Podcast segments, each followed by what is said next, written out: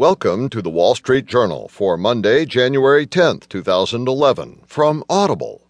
Today you'll hear Suspect Fixated on Giffords, and also Consultant Pay hints insider probe will broaden.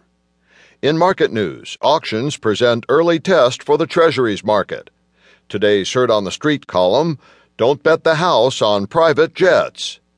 Plus today's editorial from Information Age by L. Gordon Crovitz How Washington Defriended Investors.